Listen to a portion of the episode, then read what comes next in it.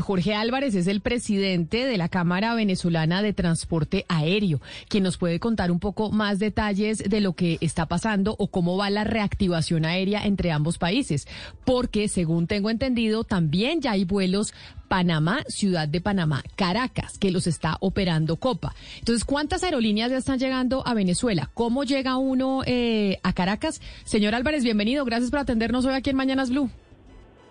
Muchas gracias, muy amable. Este, lo que primero que puedo decirles es que yo creo que nuestros países no solamente están unidos geográficamente, sino que lo están espiritualmente porque somos hijos de una misma espada, somos hijos mm, de un mismo pensamiento y al fin y al cabo quizás cuando la gente madure y cuando el tiempo haya pasado llegaremos a ser una gran nación. Yo eso no lo puedo saber porque bueno, ni soy político ni soy... Pero... soy dedicado a la aviación.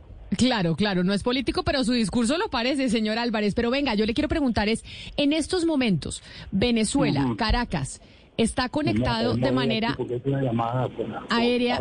¿Me escucha? Sí, sí. Ah, vale, señor Álvarez. En estos momentos hay vuelos Bogotá-Caracas con Satena que es la aerolínea eh, nacional. En el caso, por ejemplo, de Panamá, están conectados ustedes con Copa. ¿Con qué otras aerolíneas están conectados ustedes en este momento en el mercado aéreo y hacia qué destinos?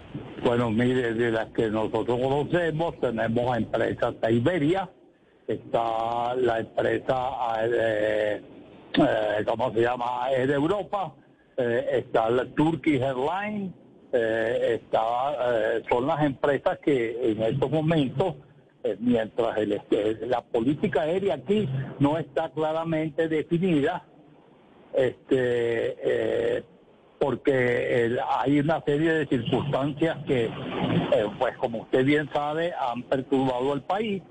se designó inicialmente a la empresa Conviasa, que es una empresa del Estado, para que sirviera el destino de Colombia y este, hubo algún problema de carácter político, no técnico, que impidió su ingreso ya. Luego después eh, creo que va a iniciar a, los vuelos a, Bogotá la empresa Turpial. Usted me dice que parezco político, no, yo este, además de mi condición de mejor, este, he estudiado mucho historia y creo en eso creo que los pueblos caminan hacia un futuro que no sabemos dónde eh, nos va a llevar, pero que hoy en día el mundo está muy revuelto y necesitamos líderes que realmente llamen a la unidad, al trabajo y a la conciencia. En Venezuela tenemos situaciones muy difíciles. Eh, usted conoce muy bien que el país está sancionado por todas partes. Cualquier cosa que un país, que el país intente hacer es inmediatamente sancionado.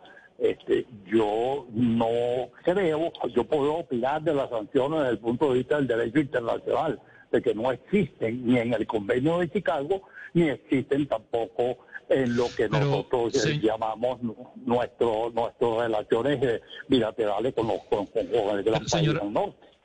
Eh, señor Álvarez, a ver si usted nos da luces sobre este tema, porque como lo estamos contando ahorita y usted sabe bien, pues la INAC, que es la Autoridad Aerocivil de Venezuela, le retiró los permisos que le había dado a Wingo para, para volar, para operar a tres rutas en Venezuela. Nos contactamos con la INAC, no fue, no fue posible y también el gobierno venezolano pues ha sido un poco misterioso con todo eso. De lo que usted sabe, de la información que tiene, ¿por qué no le retiraron el permiso y si tiene, hay la idea de reanudarle para que empresas privadas colombianas pues vuelen a Venezuela? ¿Cómo está ese tema? Mire, yo creo que la intención y las razones que haya tenido el Estado para eso yo las desconozco. Eh, yo soy una persona que represento las líneas aéreas nacionales en Venezuela. He estado ligado a esta industria toda mi vida, toda mi vida útil. Eh, ya voy a cumplir 80 años, así que no soy un muchachito. Este, creo que eso es un asunto de la, política en Venezuela la debe dictar el ciudadano ministro del transporte y comunicación, ministro del transporte aéreo que tiene el país, el Ministerio de Transporte Aéreo y Acuático. Y ese ministro es el que dicta la política aérea que debe aplicarse en el país y la ejecuta el Instituto Nacional de Aeronáutica Civil. Yo no le podría decir a usted cuáles son las razones en este momento por las cuales el INAH suspendió la operación de Wingo, pero no creo que se trate de un asunto de orden político, sino más bien un asunto interno del país. Algún problema debe tener que, acuérdense que este, ellos pues eh, son la autoridad y la autoridad no suele darnos explicaciones muchas veces de ciertas decisiones que toman por otras razones que no son las de la lógica comercial.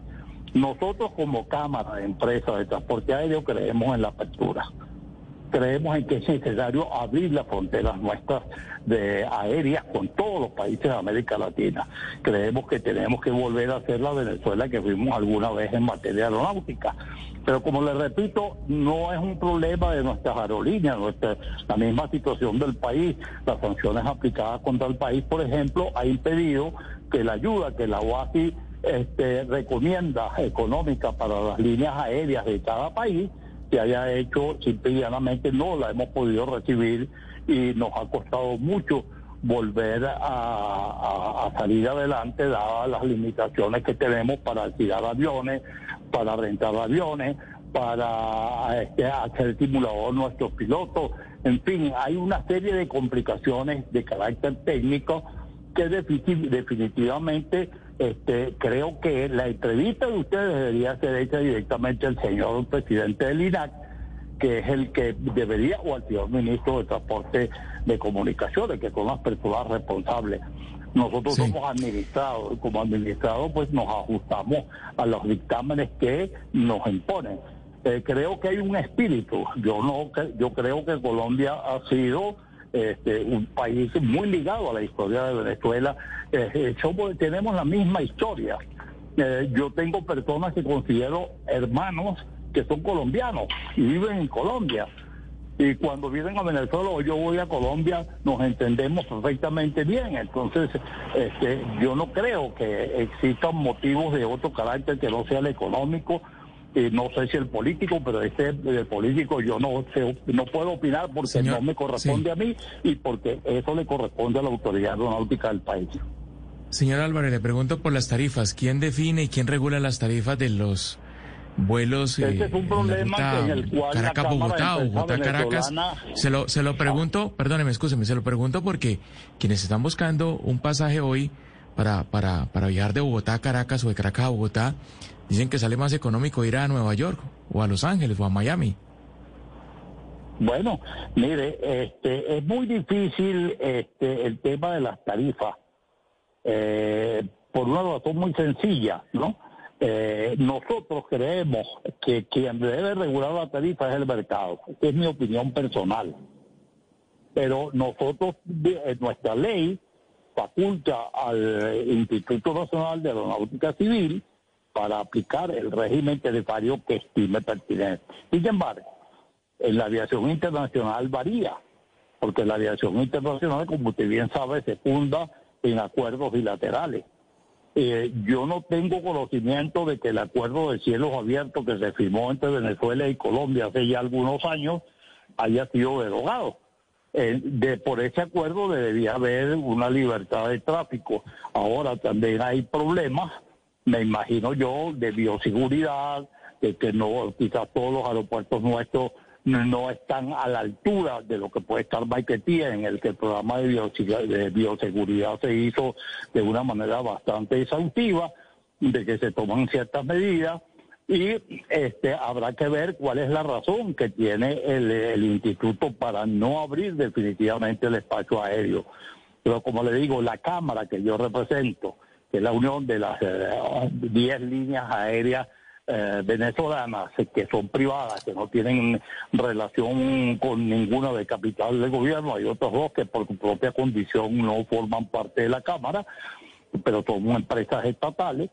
Pues mire, eh, nosotros creemos en el mercado que hay que abrir, hay que abrir las fronteras, hay que abrir los vuelos porque no se olvide que el transporte aéreo ocupa el décimo puesto en la economía mundial, lo cual significa que es fundamental para que la actividad económica se comience a reactivar en Venezuela, como esperamos los venezolanos, Señor Álvarez. a pesar de los inmensos problemas que sufrimos.